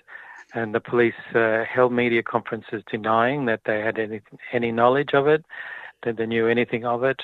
When that video of the white van was, was shown, they denied that they had anything to do with them. And then a couple of weeks later, there's a media conference saying that they were um, in the in the detention of the security forces uh, and that um, they were some kind of subversives.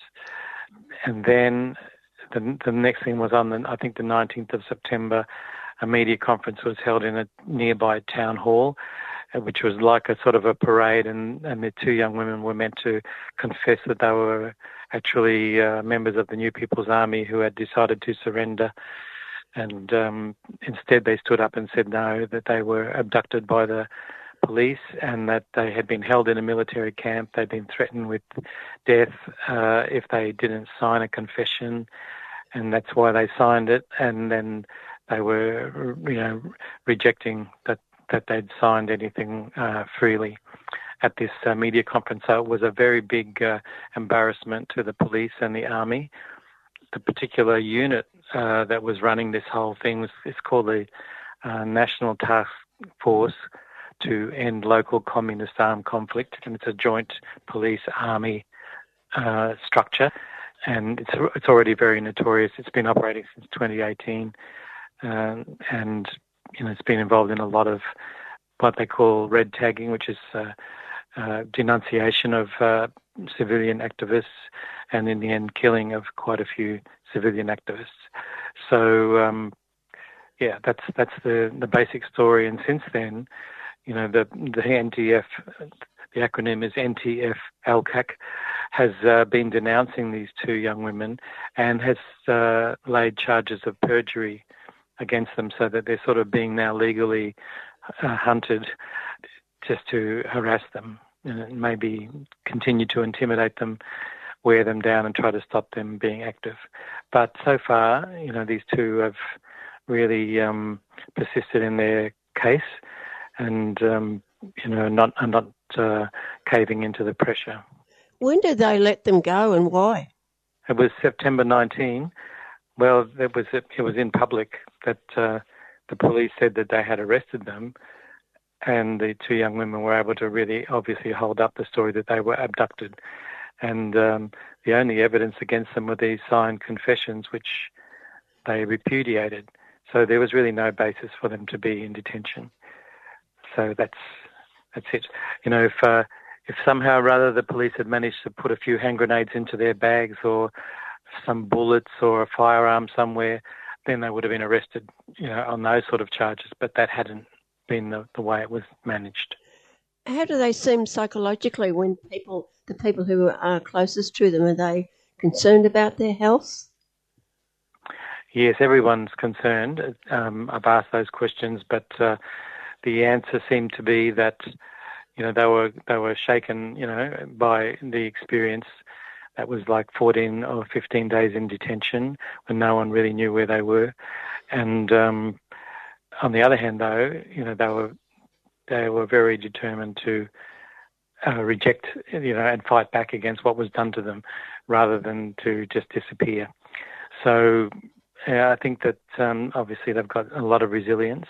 I think their ages are just 20 and 21, and they're just either just recently graduated, one of them, and the other is still a student. Yeah, I think that uh, we're just sort of witnessing to very uh, strong young women who are pretty clear about the importance of the work they were doing and the fact that they've been uh, wronged by the government. So they have got support, and I think uh, that they let's hope that they can withstand whatever sort of pressures come to bear on them. And of course, all of this is happening in more or less in public now, so there is a counter pressure on the government and on the police and the army to stop you know, harassing, to stop persecuting these people or people like them. But nevertheless, it's pretty unusual for two advocates like that to get out safely. A lot have died, a lot have disappeared, never heard from again. Yes, that's right. That's right. There's um, there's a very um, well-known case of two women, very similar ages, students from the University of the Philippines, who were abducted in um, central Luzon, just north of Manila, in about 2006, and, and they, their bodies have never been recovered. And it's well known that they were used as sex slaves in a military camp uh, for some time, you know, maybe one or two years.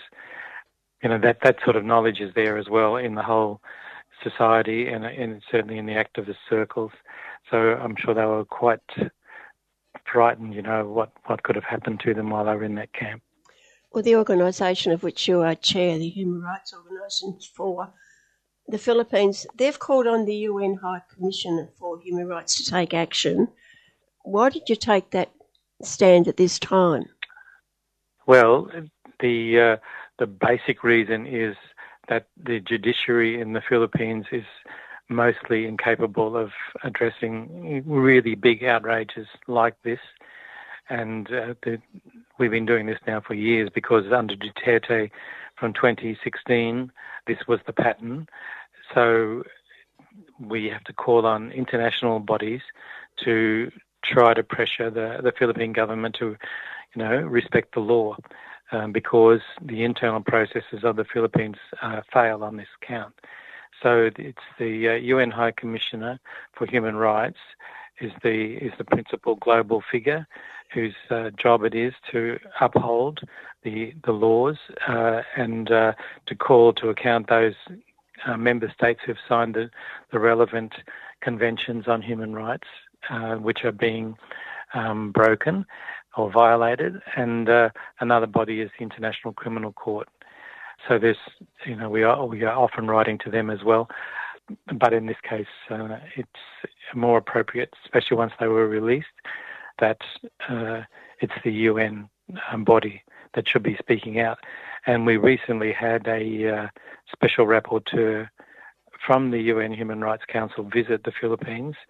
And I, I, don't know for sure, but I expect that he was able to interview those two young women and um, and hear for himself what happened. Uh, and he issued a call on the 15th of November, so just a couple of weeks ago, for the abolition of this NTF-ELCAC. This is a call that's it's getting louder and louder in the international community. But of course, so far, the Marcos uh, presidency and the Duterte vice presidency are turning a deaf ear to that. It's pretty unusual for human rights activists to be allowed into the Philippines. Yeah, I think this is a, an encouraging sign. Um, Marcos Jr. seems to be um, trying to demonstrate to the international community that he's not Duterte, you know, version 2.0, that he's different, and he's uh, agreed to this uh, special rapporteur. His name was Ian Fry, to to visit recently, and uh, in January this year, so quite a you know since 11 months ago almost, he also had agreed that the International Labour Organization could send a high-level mission to investigate allegations of uh, killings of trade union leaders. That would never have happened under Duterte either. So we've got a bit of a uh, opening, but so far, you know, Marcos Jr. has absolutely not implemented the recommendation from the ILO mission. You know, we don't expect there'll be any uh, implementation of what Ian Fry has recommended. So it's, it's, it's a real uh, grinding sort of struggle, but it's very important that you know international figures of standing continue to to call out the Philippine government for these really really egregious violations of human rights. And he was pretty aggressive too, wasn't he, in his recommendations? No, well, I think that they're clear and, and sort of blunt. Uh, can't sort of be nuanced or you know confused about what he was asking for, but they're not. It's not controversial to ask that human rights be respected. The controversy is when human rights are violated. You know, the idea that investigating the environmental and social impact of a project is some kind of threat to national security, you know, is absurd, and uh, it's it's really extreme that this kind of uh, action takes place. You know, abducting people, threatening them with death unless they sign false statements. It's really extreme. You know, you, the listeners should realise that you know we live in the region of uh, the Pacific and Southeast Asia and Asia.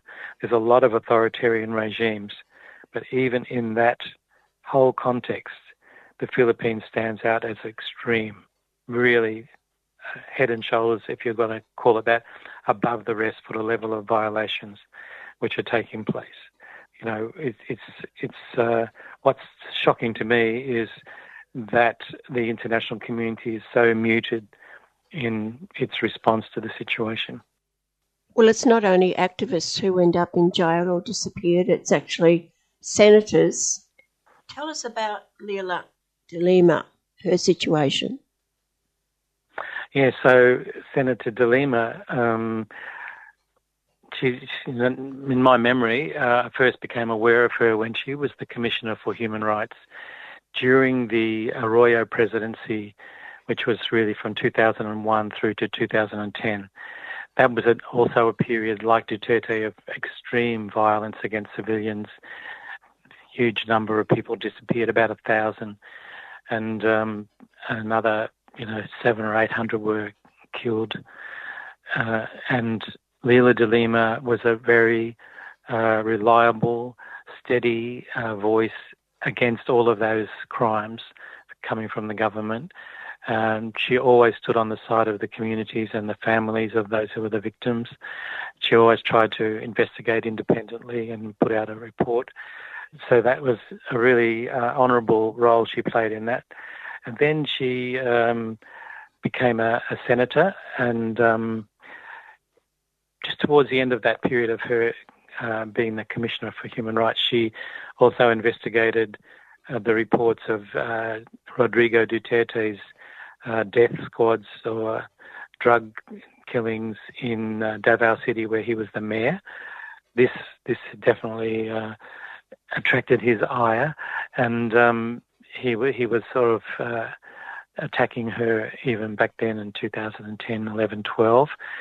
As a senator in 2016, she uh, had already set up a Senate committee to investigate the Davao City uh, killings, and then she started to speak out against the nationwide uh, so-called drug war killings, which were massive from 2016.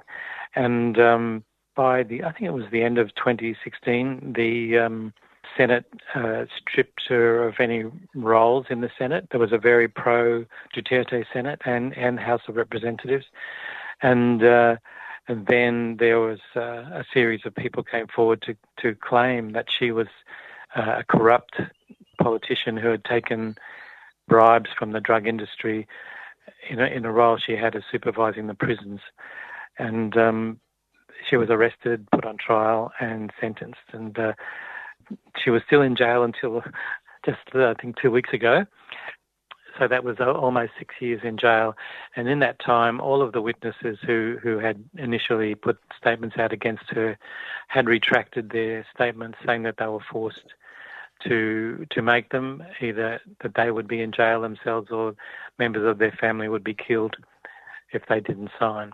So there's no real case against Senator De Lima at all, but uh, she's only out on bail, and she's technically got one more alleged uh, drug uh, money case to to answer, and uh, I hope I hope that that's quashed or withdrawn as soon as possible. That would be our call. So Senator De Lima, you would have to say, is the most high-profile political prisoner uh, in the Philippines, and she's been treated really badly. And this is um, despite many, many politicians from around the world visiting her in jail, and obviously saying to the President Duterte and, and now Marcos that she should never be there. The fact that she was released on bail when she got out, she, she thanked President Marcos Jr. for his support. So I would say that again, he, he played some kind of role, and that's uh, also not correct. The judiciary uh, shouldn't be interfered with uh, by executive uh, government in, in the democratic systems, but um, you, you can see how it works in the Philippines. So she's in jail because of a president and she's now out of jail because of another president. It's it's really really uh, deplorable, and um, all of the all of the calls over these last six years for her to be uh, released from detention, you know, have been vindicated, but far too late. Well, publishers and journalists haven't fared too well either, have they? No, it's um, it's a never-ending uh, persecution again of high-profile uh, media people uh, who criticise the Duterte government. I think that's the key point to make. Unfortunately, a journalist uh, journalist's role in the Philippines is is a very dangerous one, and a lot of journalists have been killed. I think it must be the worst or second worst country in the world for killing of journalists, and um, you know the worst now would be uh, Gaza, Palestine, and before that it was Iraq. And uh, even while I was in Bangkok at the Human Rights Conference, uh, another journalist was killed. It was a radio journalist, and uh, the killer just walked into his studio while he was live on air and shot him.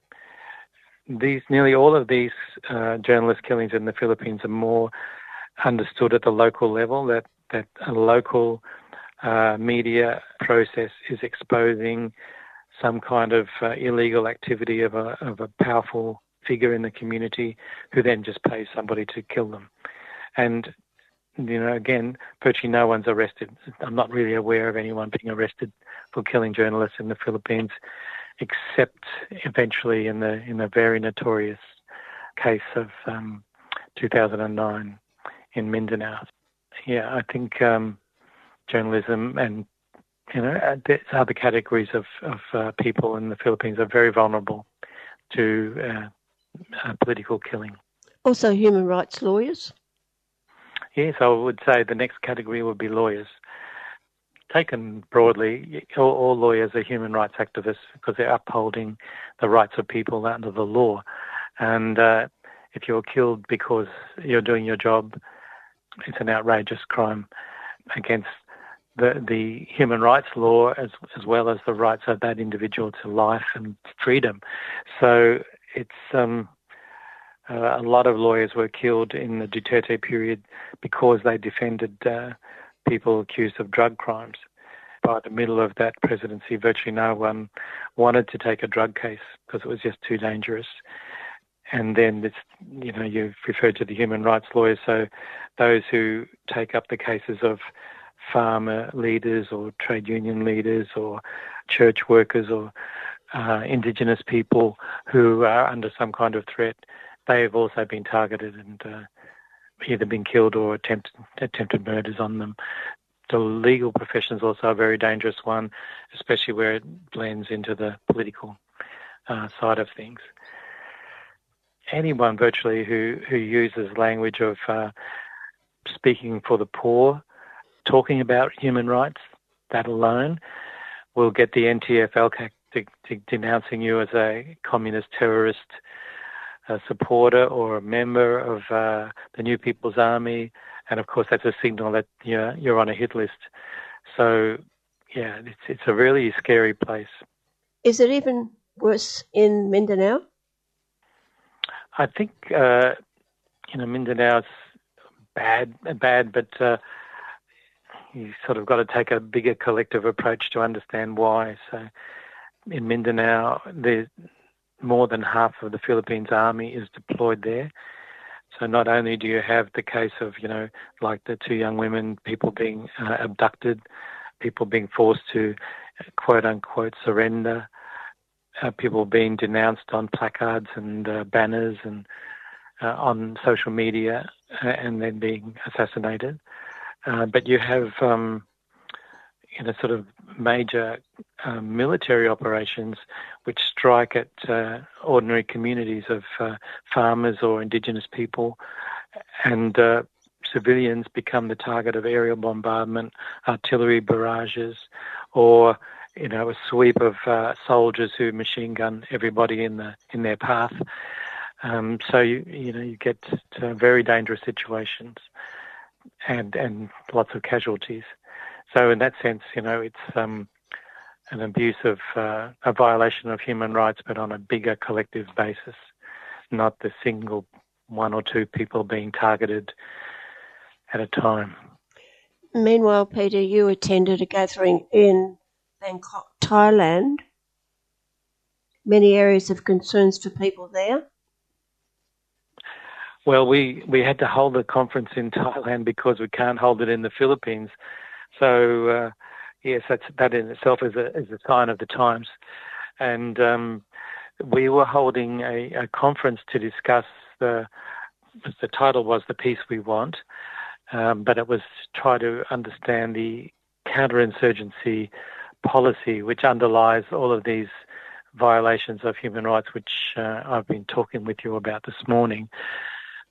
The you know, the inputs were really high level, and uh, we had about 120 people, mainly from North America, Europe, Australia, and uh, a few countries in Asia. And of course, some Filipino people were able to come as uh, uh input people and so on.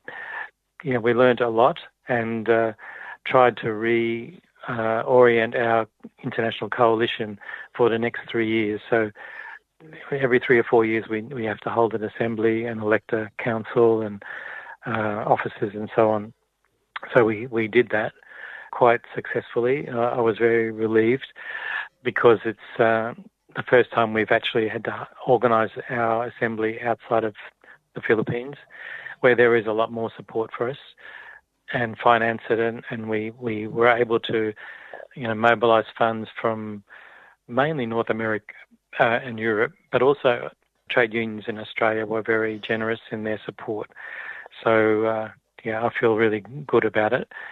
We've figured out, um, based on the, the very high tempo of work we had to do during Duterte's presidency, how can we be more systematic in our, um, especially our communications strategy, and also in our targeting of uh, national governments and the UN bodies in particular to uh, increase their attentiveness and then their their pressure on the Philippine governments to really change back to uh, what we would all consider a more normal rule of law.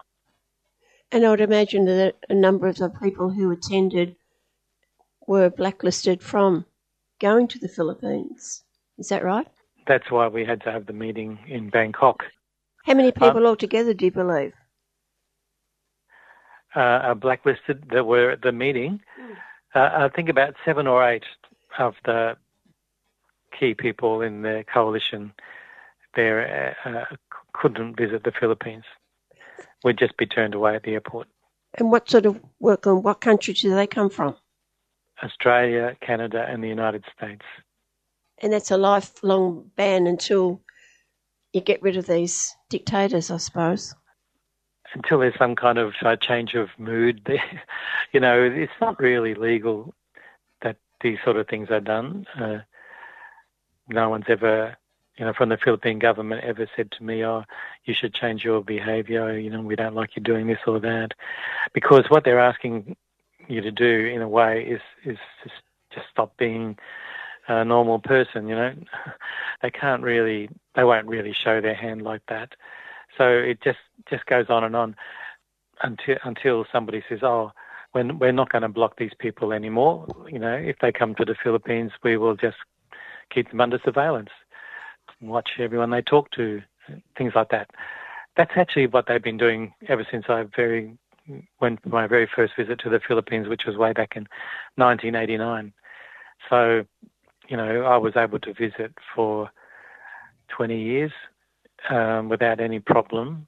Um, but Duterte became, you know, in his presidency, he was virtually allergic to any criticism inter- internally or internationally, and he, he always lashed out personally against anyone who did criticize him. So he's he's not the president anymore. His daughter is there as the vice president, and maybe Marcos Junior is going to relax this stuff. Um, I think we'll test it out um, in 2024. There's no need to be playing cat and mouse all the time, but um, yeah, I, I, just hope it does end and uh, we can have at least uh, personal contacts again. I very much uh, miss uh, seeing the people I, have got to know over these decades, and um, and they, of course, uh, would love to have activists like me come back and uh, share share with them what's happening. Oh, just finally, Peter, I'd imagine that there would be some discussion at that conference about the plight of the people in Palestine, both in the West Bank and Gaza. Yes, well, it was in front of mind. Uh, you know, the, uh, the, massive bombardment of Gaza was, was taking place all the time while we were in, in Bangkok and the images, of course, are flowing to us like everyone else in the world. Yes, uh, it's impossible, you know, to hold a meeting about human rights anywhere in the world today and not uh, immediately reflect and comment on what's really happening um, in Gaza, which is a sort of mass murder perpetrated by a state. Yeah, there was a lot of feeling and resolutions passed to show support for the people of Palestine and to calling for the upholding of everybody's human rights. Okay, well, glad you're home safe and sound. That's good. Yeah, I'm glad to be. I'm glad we uh, we were able to hold that conference successfully, Jan, and uh, I know it will mean uh, a more effective campaign for human rights in the Philippines in the next uh, couple of years. And I hope that um, some of your listeners can, can be engaged in it um, if we do our work well. And I'm sure they always do their work well. That's Peter Murphy, the chair of the International Coalition for Human Rights in the Philippines. You've been listening to a 3CR podcast produced in the studios of independent community radio station 3CR in Melbourne, Australia. For more information, go to allthews.3cr.org.au.